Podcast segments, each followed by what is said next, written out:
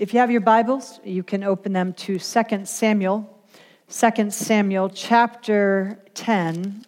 You'll recall we looked at 2 Samuel chapter 9 a few weeks ago. We're going to continue in uh, 2 Samuel chapter uh, 10. This week I, I read a scripture from Psalm 120, and it ministered to my heart and I'd like to share it with you tonight. Psalm 120, verses 6 through 7 says, My soul has dwelt too long with one who hates peace. I am for peace, but when I speak, they are for war. I really like it in the message. It says, I am all for peace, but the minute I tell them so, they go to war. The voice is even better. It says, My soul has roamed much too long among people who despise peace. I am for peace. I ask for peace, but even as I open my mouth, they are ready to fight.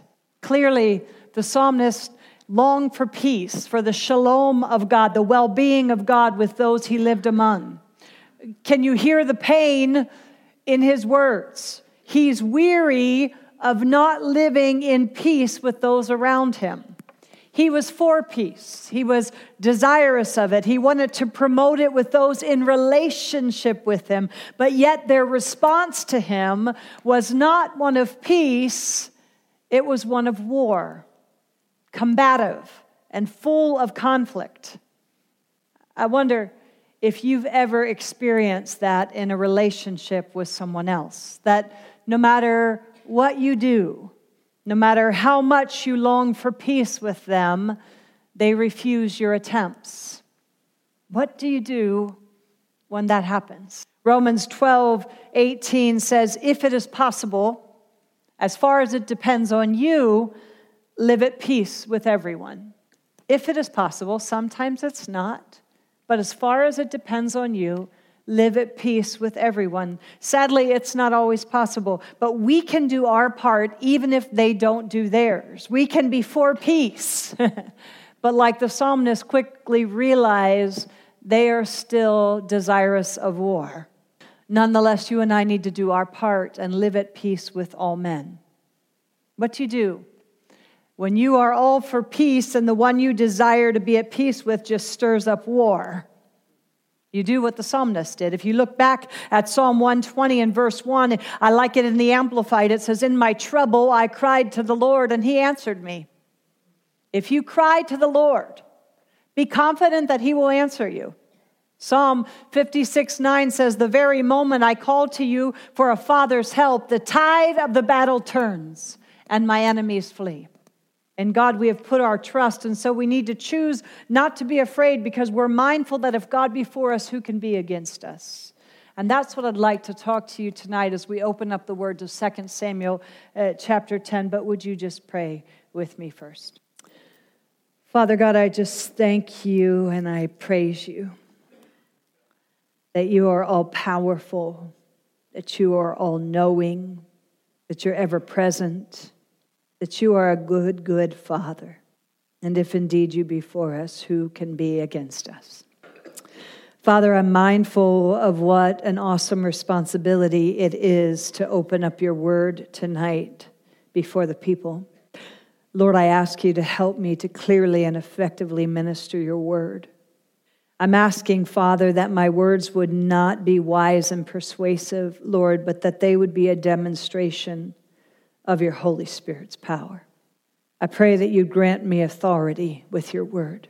Lord, your word says that when, when Jesus taught, they were amazed because he taught as one with authority. Lord, would you grant me that authority? Would you help me to boldly and confidently expound on your word? Give me wisdom even as I teach, Lord God. I pray that as your word goes forth, Lord, that the anointing of your Holy Spirit would attach to it, Lord God, and it would penetrate hearts and minds, that you would do a supernatural work in this place tonight with your supernatural word, I pray in Jesus' name. Amen. 2 Samuel chapter 10. It happened after this. Don't miss that. It happened after this that the king of the people of Ammon died And Hanan, his son, reigned in his place. Then David said, I will show kindness to Hanan, the son of Nahash, as his father showed kindness to me. So David sent by the hand of his servants to comfort him concerning his father. And David's servants came to the land of the people of Ammon. And the princes of the people of Ammon said to Hanan their lord, Do you think that David really honors your father because he has sent comforters to you? Has David not rather sent his servants to you to search the city, to spy it out, and to overthrow it? Therefore, because they said that to him. Therefore, Hanan took David's servants, shaved off half their beards, cut off their garments in the middle at their buttocks, and sent them away.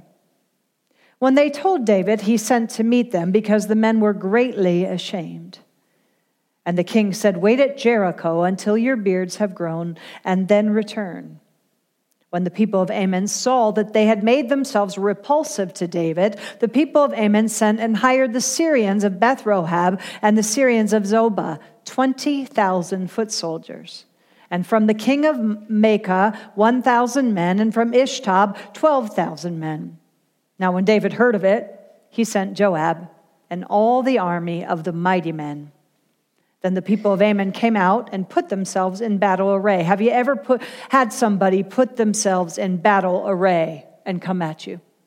They stood at the entrance of the gate, and the Syrians of Zobah, Beth Rehob, and Ishtab, and Maacah were there by themselves in the field.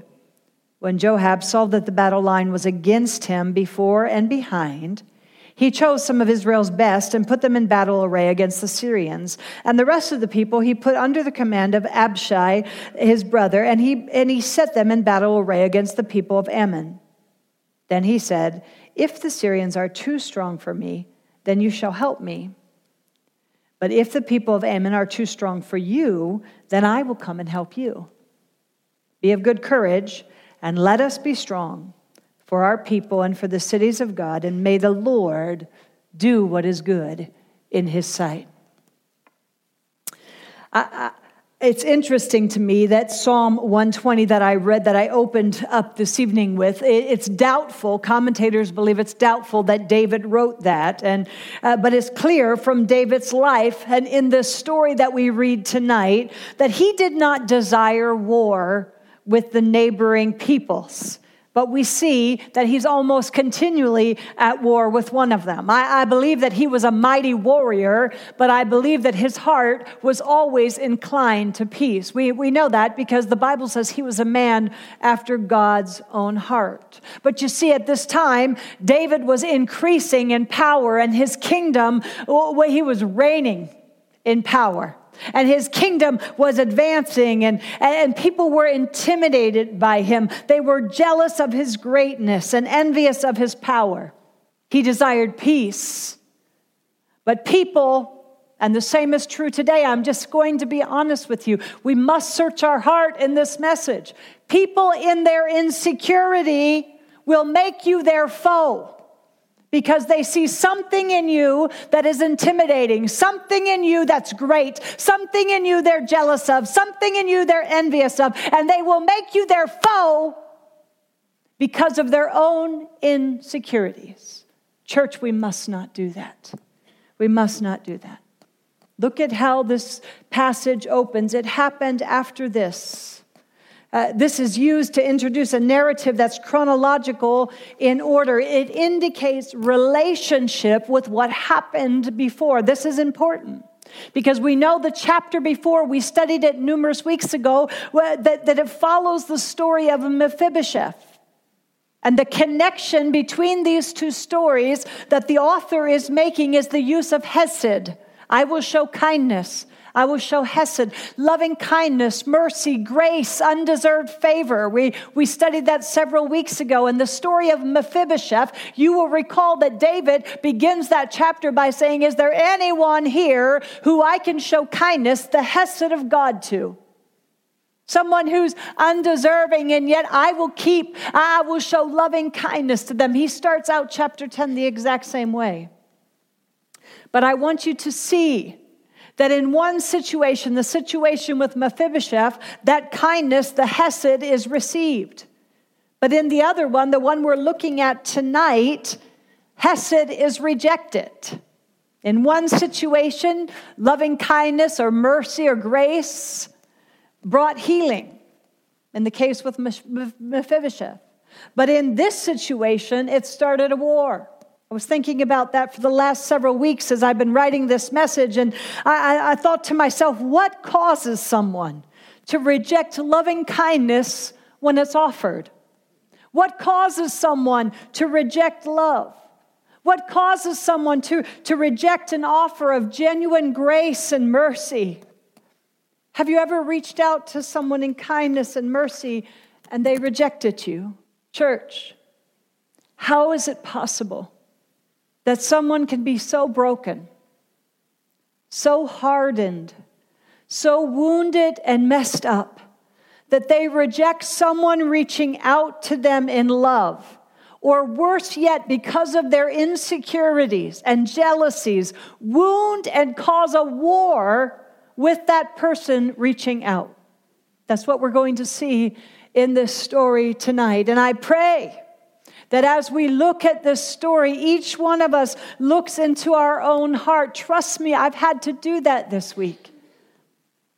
In this story, the Ammonites were a people who repaid kindness with hostility. Do you know anyone like that? The kind of person who you truly desire to have peace with, but even as you open your mouth, as Psalm 20, 120 says, they are ready for war. It's important that you understand who the Ammonites were.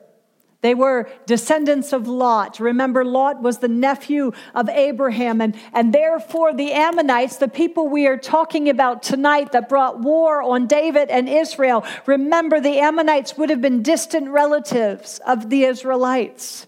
If you recall from the, the study of Exodus that we did this past year, when the Israelites were going through the promised land, the Israelites were prohibited by the Ammonites from passing through their land.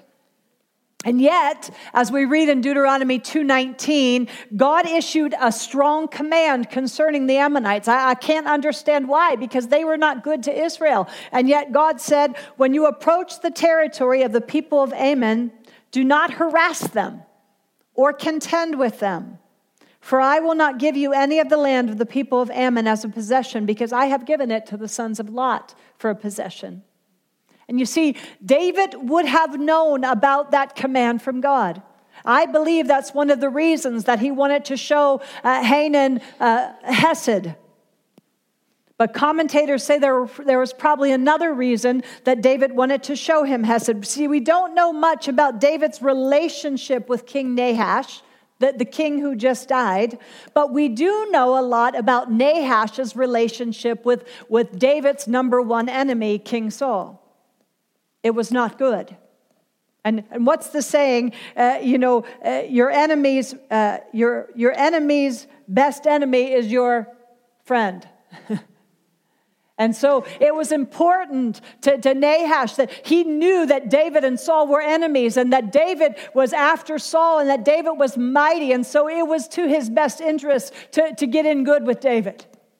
And so commentators believe that Nahash must have been a part of hiding David when he was fleeing for his life from Saul. And now, because of that, David was looking for a way to repay Nahash, to be kind to, to someone. Uh, to repay that kindness. And that's why he went to offer condolences to his son. So, David's motives, I believe, the commentators I read believe that his, his motives were pure here. Please understand that. When he sent people to comfort uh, Hanan, son of Nahash, in, in, when his father died, his motives were pure. In fact, we know that those men that he sent were not even, they didn't even have weapons because we know that because their beards were shaved and their garments were cut off. There is no way they would tolerate that if they had weapons.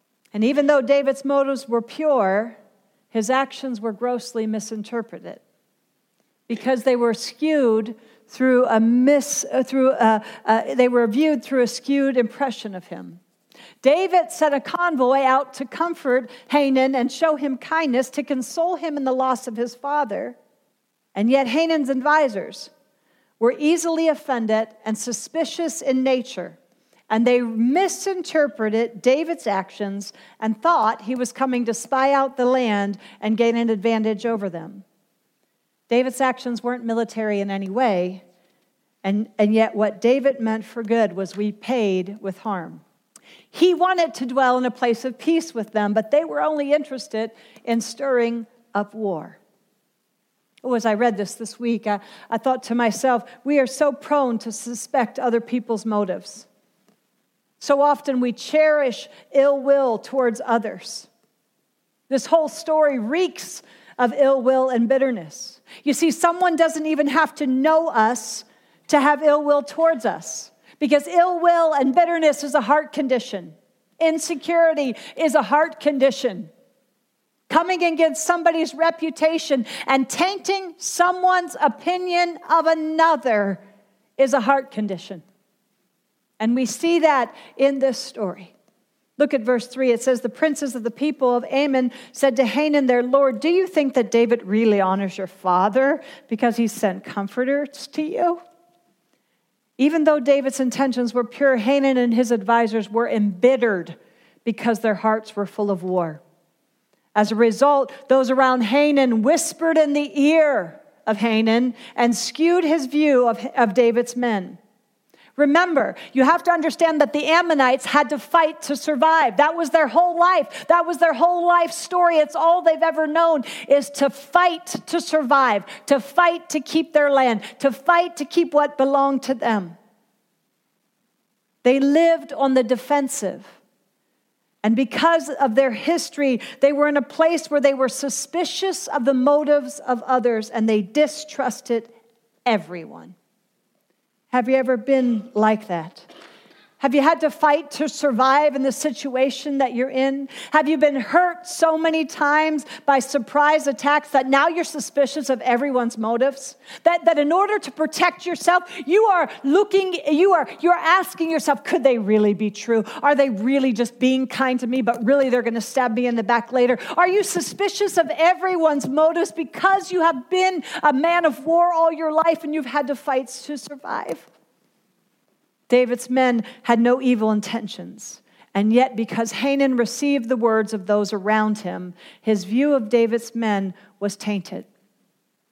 We must be careful whose voice we're listening to and who we're letting taint our picture of someone. The enemy of our soul, one of his names is the accuser of the brethren. He accuses us before the Father. He accuses us to other people. He whispers things about us to other people and skews their thinking of us. And he he accuses us to ourselves. And when we behave like that, when we are an accuser of the brethren, we behave like him.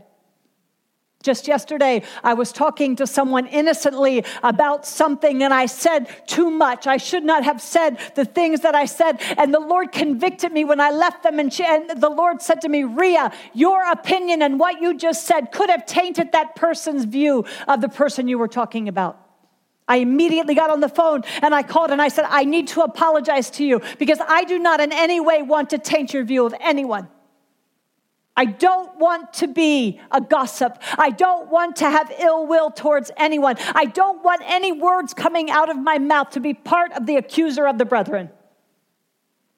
Church, we've got to pay attention. We have to be careful what we say even in an innocent conversation like I was having. We need to decide will we join forces with the accuser of the brethren or intercede and stand in the gap for the brethren?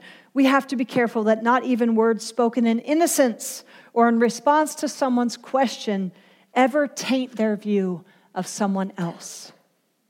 The Ammonites were suspicious of David's actions. They were people of war. And so even David's pure actions were filtered through their brokenness and thereby were interpreted as evil. Their hearts were filled with suspicion and distrust. James 4 says, What is the cause of your conflicts, your wars, and your quarrels with each other? Doesn't the battle begin inside of you as you fight to have your own way and to fulfill your own desires? You jealously want what others have. And so you begin to see yourself as better than others. You scheme and envy and harm others to selfishly obtain what you crave. That's why you quarrel and fight. The Ammonites had learned to live locked and loaded in their desire to protect themselves. They had developed a guarded attitude that they filtered everything through their belief that they couldn't trust anyone and that everyone was out to get them. You see, that was the culture that they lived in. They had to live locked and loaded. Someone could come in and take over their territory, to take over their land, and they had to be ready to fight at any given moment. In church, sometimes I think we live like that. Sometimes I think we've been so hurt, we've been so wounded, we've been so betrayed by people we should have been able to trust. We've put our trust in somebody and they do us dirty. And then every time that happens, we put up a wall that gets deep, it gets thicker and thicker. And we think, fool me once, shame on you, but fool me twice, shame on me. And we become embittered. And we start to distrust everybody and be suspicious of their, their motives, and we live locked and loaded, ready to go off at any moment. We live ready for war when all people want is peace. The Ammonites had to protect themselves. You and I think we do too, but we have a God who's able. So even a gesture of kindness was misinterpreted by them. I wonder just if any of us have ever lived in that place where we're easily offended where we feel slighted. Somebody says something innocent and we read something negative into it.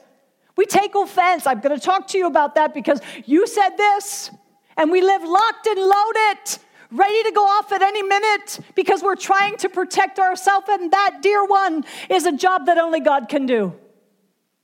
It's a job that only God can do and you are keeping people at a distance. You are keeping people at war with you by doing that. And God wants to bring down those walls, He wants to demolish them tonight. We don't need to analyze every word, we don't need to scrutinize every action, we don't need to dissect every conversation. We can let our guard down and trust God instead of being terrified of ever being hurt again.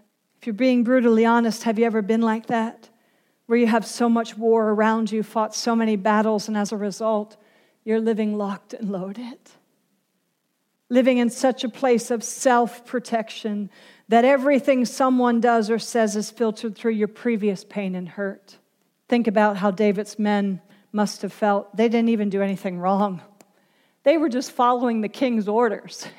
they were just being obedient to what their king told them to do. And now their beards get shaved in half and, and their clothing gets cut off at the, at the buttocks. Can you imagine? Picture that? They're just doing the king's will. And they were put in a place of being offended, of being hurt, of a war being started with them. Jesus himself said, You can be sure that offenses will come in this life, but woe to the man through whom they come. Offense is going to come. It's in red. Jesus said it. People are going to hurt us. People are going to wound us. People are going to do us dirty, but we need to determine now, before it comes, how we're going to respond. You cannot control the actions of others, but you can, dear one, control your responses and your reactions to them. Steven Furtick says offense is an event, Offended is a choice. Let me say that again. Offense is an event. Living offended is a choice. Look at verse 4. Therefore, Hanan took David's servants, shaved off half their beards, cut off their garments in the middle of their buttocks, and sent them away. Do you have a picture in your mind? You might not think much of this in the Western world today, but what they did to David's men was an act of humiliation and disgrace. It could have caused them, it would have caused them public disgrace and embarrassment. It was the ultimate insult.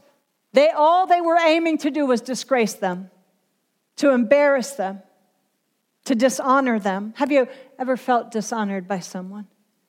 Do you know what it's like to be embarrassed or filled with shame? That's how David's men felt.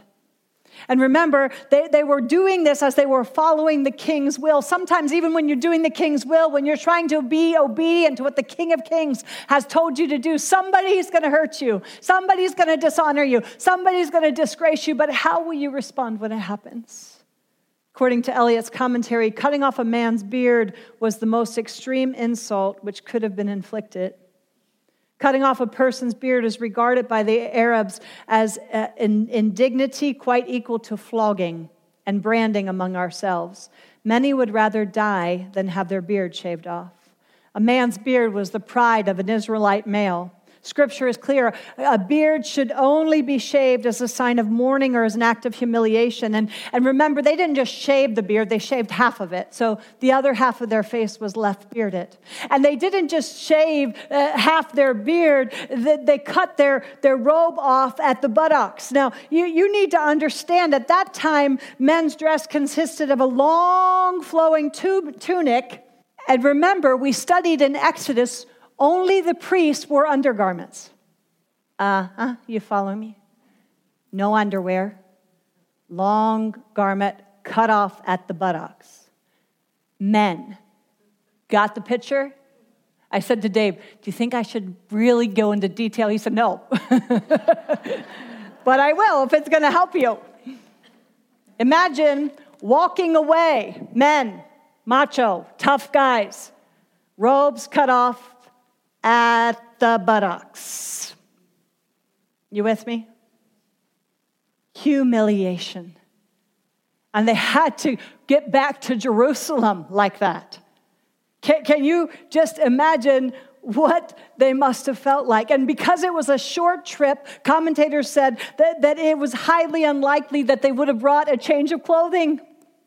So, what Hanan's men did to them would have been humiliating and disgraceful, but such an action would have been a challenge to war. When all David wanted was peace and harmony, he sent men to them as an act of kindness, and it was rejected. Have you ever met someone like that? That no matter how many steps towards peace you make, they are only interested in war. So, verse 5 when they told David, he sent to meet them because the men were greatly ashamed. And the king said to him, Wait at Jericho. This is really important. If you miss everything else I say, don't miss this. Wait at Jericho until your beards have grown, then return. Uh, you see, like the servants of David, the servants of Christ, us, can be objects of scorn and humiliation when all they're trying to do is be faithful to their king. But David, he, he, he heard what happened to them and he sent out to meet them because he knew they were greatly ashamed. And that word sent out to meet them, it means he had an encounter. They had an encounter with the king. He wanted them to have an encounter with the king before they got back in their humiliation, in their, in their shame. He wanted them to encounter him before they got back and were humiliated. That word ashamed, it means to be ashamed, to be humiliated, but it also means to be wounded. I really like that. He says, I want you. He said, I, He sent out to meet with them. And he says, I, I don't want you to come back to Jerusalem. I want you to wait, to tarry, to dwell in Jericho until your beards grow back. Because guess what? Your beards are going to grow back. I know you're embarrassed right now. I know you're humiliated right now. I know you feel dishonored. But trust me, dear one, your beard is going to grow back. Just wait in Jericho. Does anybody know what the name Jericho means? Place of fragrance. It means a pleasant place. Uh, the king, remember, I'm drawing a picture for you of our king. The king says, I know you're humiliated. I know you're ashamed. I know you've been done dirty. And you want to march back in Jerusalem and tell everybody what they did to you. And you want to stir up war against them as well. But you know what? That's not going to work. I, your king, I'm telling you to dwell at a pleasant place, to get back to a fragrant place. And you dwell there till your beard grows back. Oh, church. What would happen? Yes, Carla, we should be clapping with that. Because what would happen when we are offended, when we are hurt, instead of being suspicious and distrusting everything? Trust me, shame on you. Hurt me once, shame on me, but hurt me twice, shame on you. You will never get that close again. I'm going to be suspicious of everything you do. I'm going to analyze every word you say because I've been so hurt. I've been so wounded. And so I have to protect myself. And I've got to be critical of everything you do and say because I am protecting myself. And I'm going to be angry and I'm going to hold you at a distance and I'm going to be at war with you, even though all you want is peace with me. You're just seeking peace with me. You want to love me. You want to reach out to me. You want peace. But because I'm so broken, because I'm a woman of war, because I've been so done dirty, I have fought wars all my life, and because of that, I'm gonna be locked and loaded. And all you want is peace. And my king tonight is coming in your life and he's saying, Come on, dear one, don't go start a war. Dwell in Jericho. Get back to that fragrant place. Do you know the scripture says that we are what? The fragrance of God. We are to spread everywhere. Have you ever been around a woman who had good perfume? I hate cheap perfume. I hate it so much. Ask Dave. I hate, do I hate, I hate cheap perfume. I hate it. And, and, and so my man, he spoils me rotten and he buys me really good perfume. And have you ever been around somebody when they spray perfume and, and they waft you? Like they, they come by and you're like, what was that? Have you ever? That's what we're to do for Christ. Waft the world with the fragrance of his love, not with war. I really am concerned about this. I'm concerned about the, the, the, emails we send to people in the name of, I have to be a Christian. I, am just trying to be a good Christian. I, who, what would I be if I didn't send you this email? or I, I just feel like I have to say this to you. Really? Or I need to call this out in you. Really? Or I just need to set you in the right place again. I just think you're off course. Really?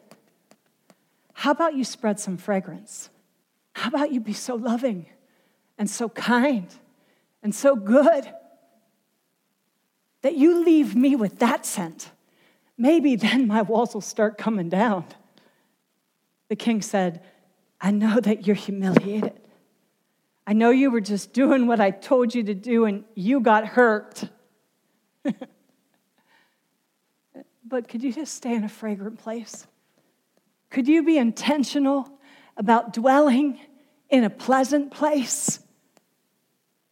Don't let what they did to you cause a war.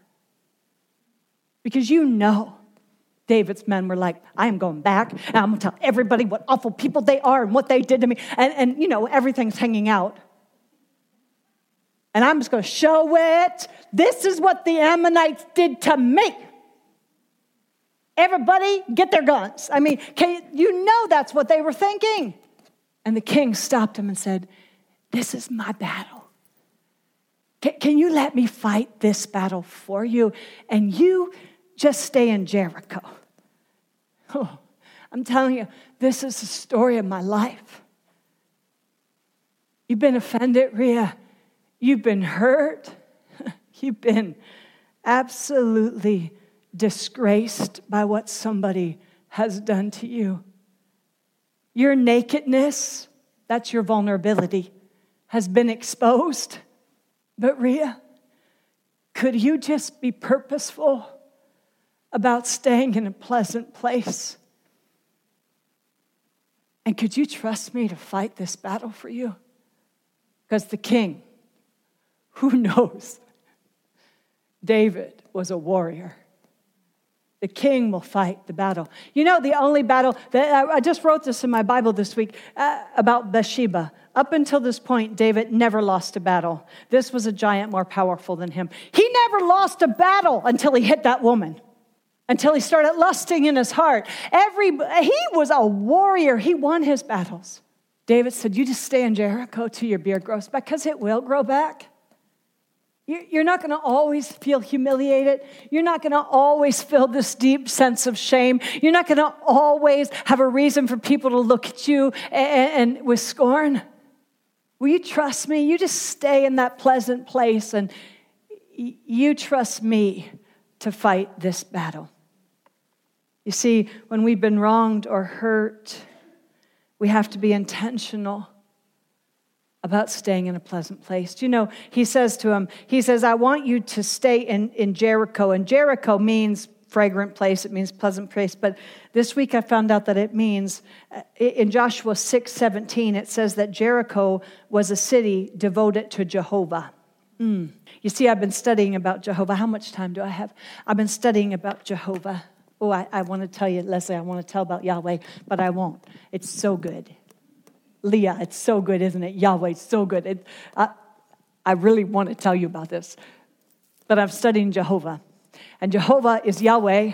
Yahweh is the great I am. Ria, I know you've been offended. I know you've been hurt, but, but I, I want you to stay in a place devoted to Jehovah because you understand I am. Uh, you don't have to fight back when you've been humiliated and disgraced and hurt, and, and when somebody started a war against you that you didn't deserve. You don't have to fight back. You can stay in a place devoted to Jehovah when you understand He is the great I am. Everything you have need of, He is. He is the captain of the hosts, the captain of the army.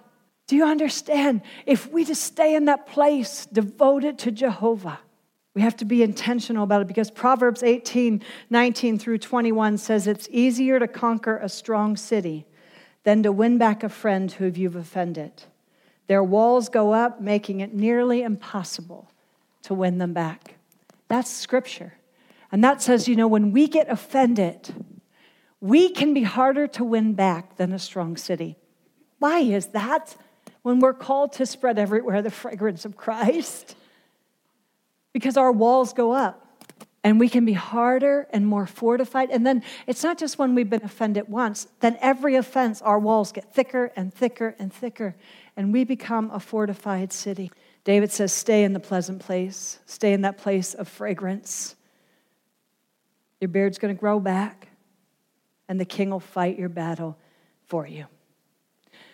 Flip over to Romans chapter 12. I, I was going to do a series on this this, ch- this chapter of Romans. It's powerful.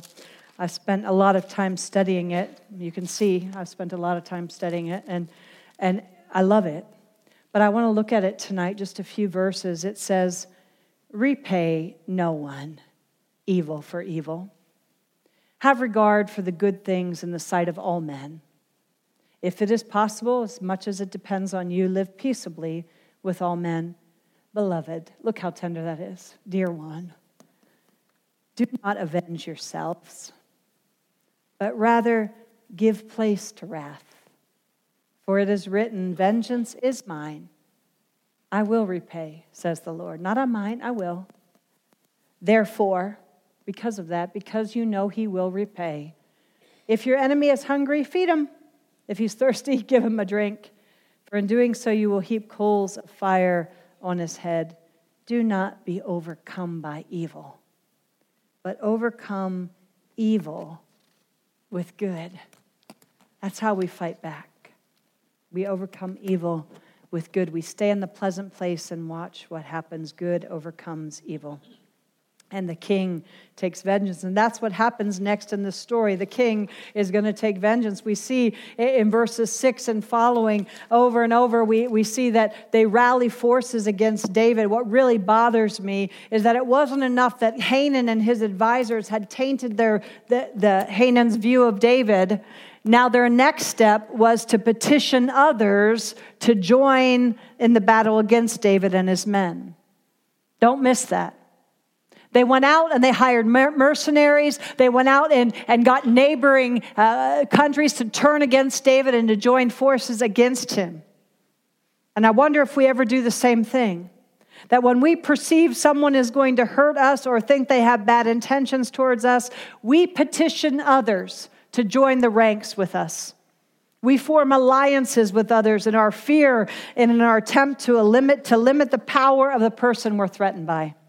We smear their names to others. We try to look good in the eyes of the people making them look bad. And that is wrong. It's wrong. I'm telling you, this is so wrong. We don't understand the power we have even just listening to someone trying to taint the view of another. My mom used to say to me, Ria, if you can't say anything good, don't say anything at all. And you see, the more we push through that, the harder our heart becomes. That's why yesterday, even though my conversation seemed innocent to me, when the Lord convicted me of it, I had to get on the telephone and call that person and apologize. And, and I'm telling you, if we, if I would have pushed through that and ignored it, the next time it would have been easier. And the next time it would have been easier. We need to watch what's coming out of our mouth. And we need to not taint the view of others speak evil about anyone in any way, nor entertain what somebody else is saying about someone for even a moment. They hired mercenaries, they were out for blood.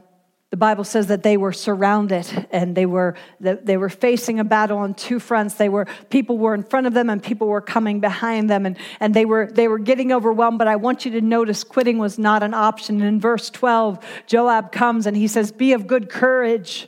Let us be strong for our people and for the cities of God. And may the Lord do what is good in his sight. They were surrounded on all sides, and it didn't look good. It looked as if they were going to be defeated from the front and from behind. But he called on the Lord in the midst of the battle. I want you to notice that Joab prepared for the battle, but he let the outcome for God. David realized God was for him and he would take care of him, that he had nothing to fear. He trusted God to do what was right. Joab trusted God to do what was right. And that caused him not to withdraw from the fight, but to draw near. And because of that, the enemy fled. One of my favorite scriptures is, is Proverbs 16 7. It says, When a man's ways are pleasing to the Lord, he makes even his enemies live at peace with them. When a man's ways are pleasing to the Lord, he makes even his enemies live at peace with him. That word please, it means to agree with, to be in agreement or harmony with. It means to be equal in value. It means that when our ways, the way we're living, uh, are, is in harmony with God's ways, he makes even our enemies live at peace with us. You say, Well, Ria, you don't know what they're doing to me. I, I will say this to you I know my God. And his word says that when your ways are, are, are, pleasing to him, when you're doing what he tells you to do, when you're staying in the pleasant place, when you're staying in that fragrant place, even when you've been offended and hurt, I promise you, he will make even your enemies live at peace with you. Joab says, Let us be strong for the people and for the cities of our God. Sometimes we have to show ourselves courageous. We have to purposely be courageous and show ourselves that way for the benefit of our children and our family. We have to behave ourselves valiantly because we trust in God and we trust Him to do what's right. That's where Joab was. His courage rose to the highest level as a result of his tr- total trust that he had in God to do what was right. You see, that's how you can stay in Joab, even when your enemy is, is causing a war against you. Even when behind the scenes your enemy is scheming against you, even when they're not sorry for what they did to you, that's how you can do that. That's how you can stay in a pleasant place. That's how you can continue to spread the fragrance of God, even in spite of it, even when you've been humiliated, even when you've been disgraced, even when you've been done dirty. You can stay in that pleasant place because you understand. One of my favorite scriptures is Will not the God of all the earth do what is right? You don't know how many times I have to say to myself, Will not the God of all the earth do what is right? Because what was just done to me was wrong. And I'm just here to tell you, you do not want to mess with me because I know how to fight. And I won't fight you. I will fight in Jericho. And I will declare, Will not the God of all this earth do what is right by me? That when I, when my ways are pleasing to you, Lord, you promise me that you will make even my enemies live at peace with me. You see, that's why we have to know the word. Because we can't stay in Jericho if we have to fight with, our, with weapons that are not of this, that are, that are earthly in nature. In Jericho, we fight not with carnal weapons, but we fight with weapons that are mighty for the pulling down of strongholds. We fight with weapons that no man can stand against. And we trust that will not the God of all this earth do what is right. Joab says, We're just going to fight because we are going to rest right now that in the end, God will do what is right. Trusting God in the battle. Notice, if you read the rest of this chapter, that the enemy flees and then he comes back again even stronger. That, that's the enemy we have. He's persistent. We fight a persistent enemy. When Jesus was being tempted, the word says that he fought him off, he fought the enemy off with scripture, and, and, and then the enemy left him, and the Bible says, until a more opportune time. Your enemy, he might have backed off for a little bit, but I promise you, he's just waiting for a more opportune time when you're vulnerable, when you're weak, when you're not expecting him. And that's why we have to be ready to fight the same way Jesus fought with the word of God, confident in the God we serve, confident in the great I am, confident in Jehovah. In closing, I, I, just want to, to reiterate to you that these men were only following the king's orders. They were only fulfilling his wishes, and they, uh, they were doing what he commanded, and they encountered unfair treatment. And the same is true with us. In this world, you will have trouble. Not you might. See, the first thing we do when we get trouble is we question God and his goodness to us when he's the one who said, In this world you will have trouble. He warned us. But will you trust God to do what is right? Will you stay in a pleasant place? Will you abide in the place devoted to God and not seek revenge or get even? One last scripture before we close, and I want you to turn here because it's profound to me. Ezekiel chapter 25, verse 15. Ezekiel, so uh, go to Isaiah and then back. Uh, Ezekiel 25, verse 15.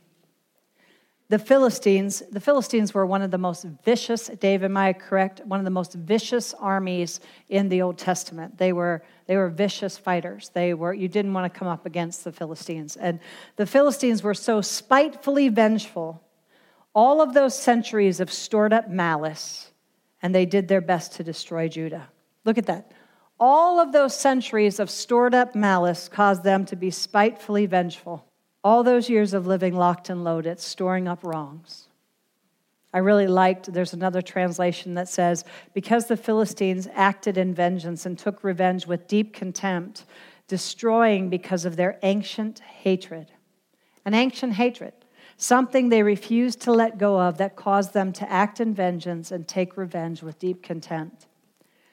I'm just going to tell you there is nothing worse than an offended man, an offended woman.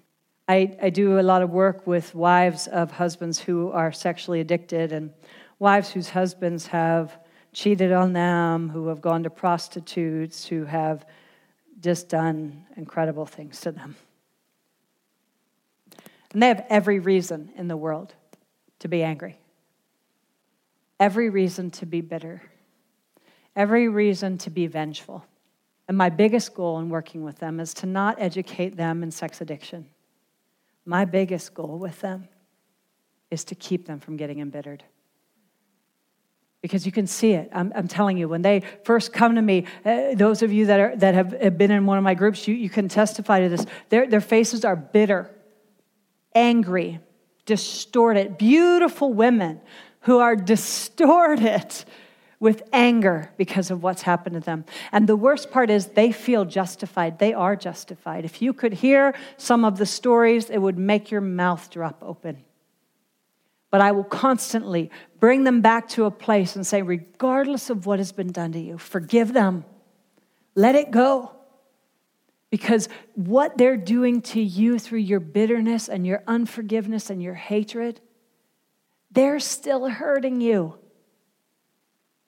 Let it go. Stay in a pleasant place, stay in a fragrant place. Trust the king to get vengeance because he will. He'll take care of it. And yet I watch beautiful women who say, Ria, that's just too much for me. You're telling me to love and forgive somebody who's done me dirty, who's cut off my robe at the buttocks and exposed me and hurt me deeply. Yeah, I am. Well, I can't handle that, Ria. Then be bitter.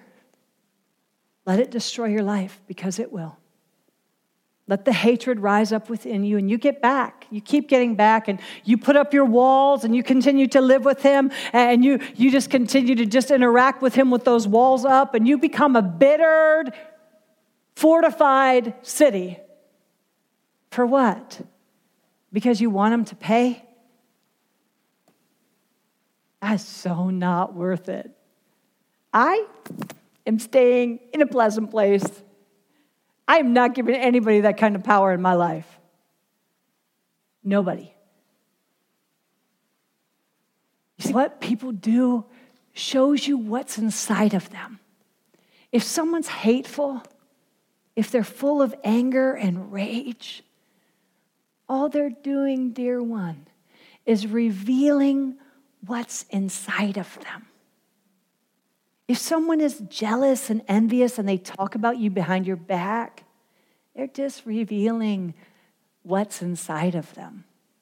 If someone is critical to you and thinks they know it all, let me just give you some scripture and put you in your place, they're just revealing what's inside of them. If someone's nasty and unkind to you and snaps at you, they're just revealing what's inside of them. That's why we fill ourselves up with so much Jesus that when the world bumps into us, all that comes out is Jesus. Y- y'all can think she is crazy and way whacked out and way over the top, but I promise you, you bump into me, all that's coming out is Jesus. I will bless the socks off of you because I'm staying in Jericho. I will not give somebody that kind of power in my life. You can only have war with somebody if you decide to enter into it. Stay in Jericho. The Philistines, that scripture that I read to you was so profound to me because it wasn't even their battle, it had been an age long battle and you know uh, uh, generations before them had taken offense and now they were continuing in that offense and as a result they were living at war. They were a people of war and scripture says they were filled with contempt and hatred. Not even because they were offended because they were carrying an offense from years prior. Don't give somebody that kind of power. Stay in a pleasant place because your beard will grow back. You'll get over what they did to you. You'll forget what they did. You'll watch your king fight the battle. And you'll be like, oh man, I'm staying in a place devoted to God because that's what he does. If God be for you, who in their right mind would be against you? You see, when you really get that deep in your spirit, it's liberating. It's liberating. So I'm going to ask Ian to come and close, and I want to pray for you before we go. And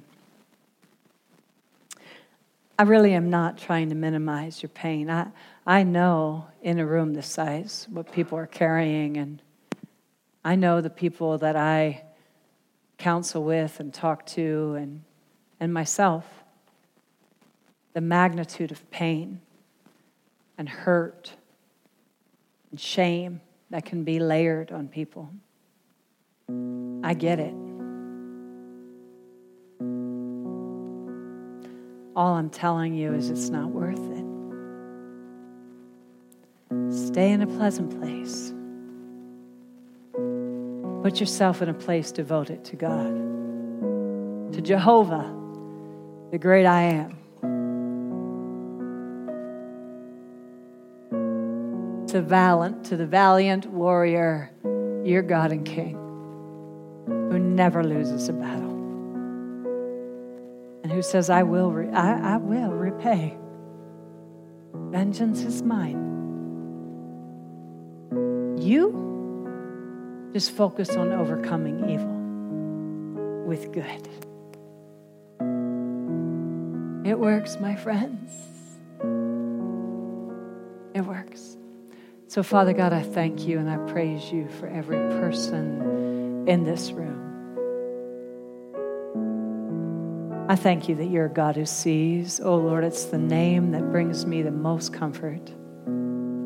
This week I said, I read a scripture that says, You keep track of every one of our sorrows. Oh, Lord, praise your holy name. That you keep track of every one of my sorrows. And you kept every tear I've ever cried in your bottle. That's how priceless my tears are to you, Lord. You see my pain and you're not turning a blind eye to it, Lord. I belong to you. And if God be for me, who in their crazy right mind could be against me? Lord, I pray for pleasant places. Pleasant places, Lord. You're the mender of our hearts, Father God. I know you know. Angry people who are so hurt, walled in, bitter people who are so fortified because they don't ever want to hurt again. Lord God, you know. This isn't about shaming them, it's about setting them free. Father, I pray that you, the mender of our broken hearts, would mend tonight. Lord, mend what the enemy has meant for evil. Lord, I decree tonight that eyes are going to be opened and that they're going to realize that it was an enemy who did this, not a person, an enemy.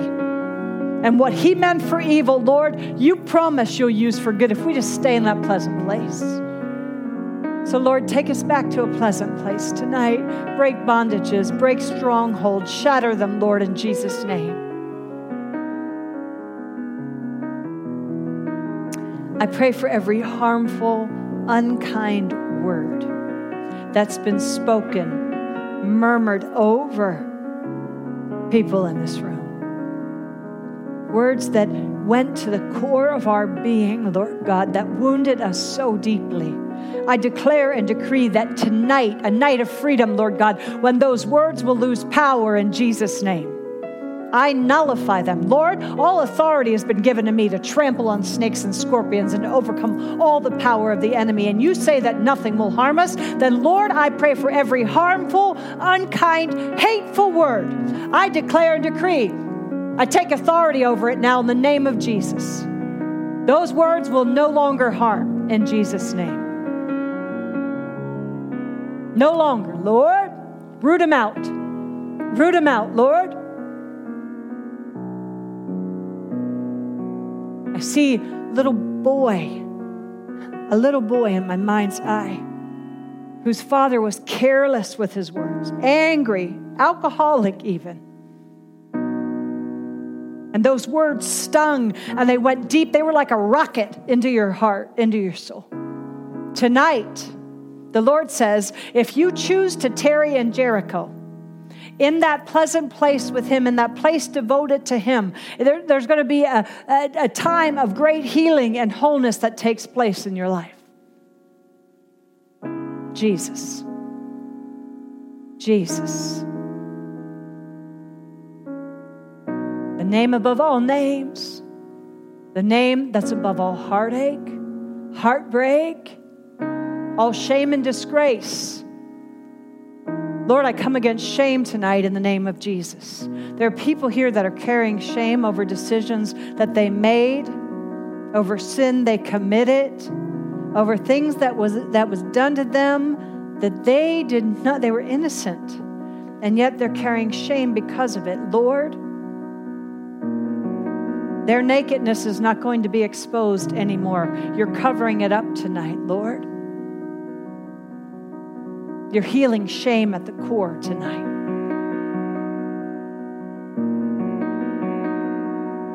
No more. No more shame.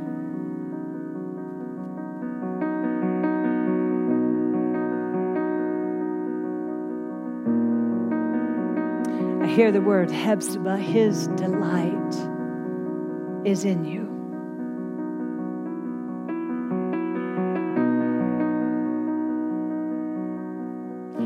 Heard that a different way than I normally do. I, I always say to people, Do you know you're His Hephzibah? His delight is in you. And as I said that tonight, He said, I've put my delight in them. There's a place of great delight, of great joy. It's a place of freedom. Freedom reigns in this house. Ian, do you know that song? Freedom reigns in this house. Do you know that freedom reigns in this place? Full of mercy and grace. Freedom. Freedom reigns in this place.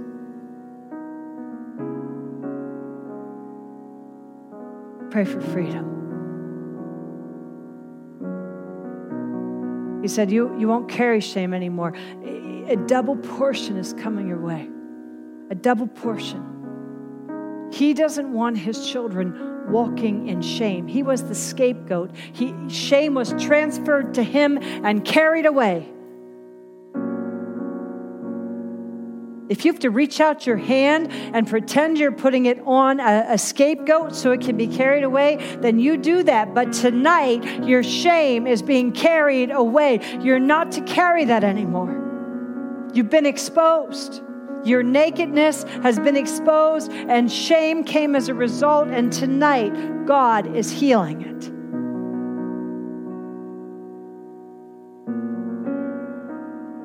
Tender mercies, Lord. I pray for those who are keeping a record of wrongs. It's the only way they can feel safe. They've been hurt so badly, Lord, done so dirty. They're so afraid to trust, so afraid to trust.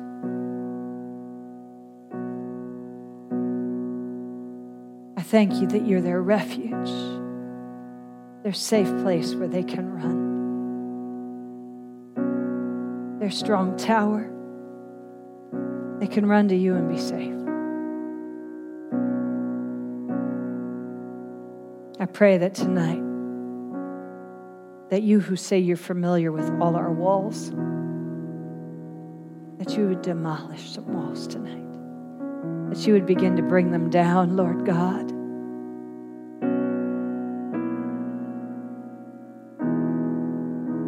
and that you, our protector, our defender, our strong tower, would prove to us that you are all we need. I give you such glory and honor. I praise your holy name. You are such a good, good Father. Thank you that we belong to you. It's in Jesus' name I pray. Amen.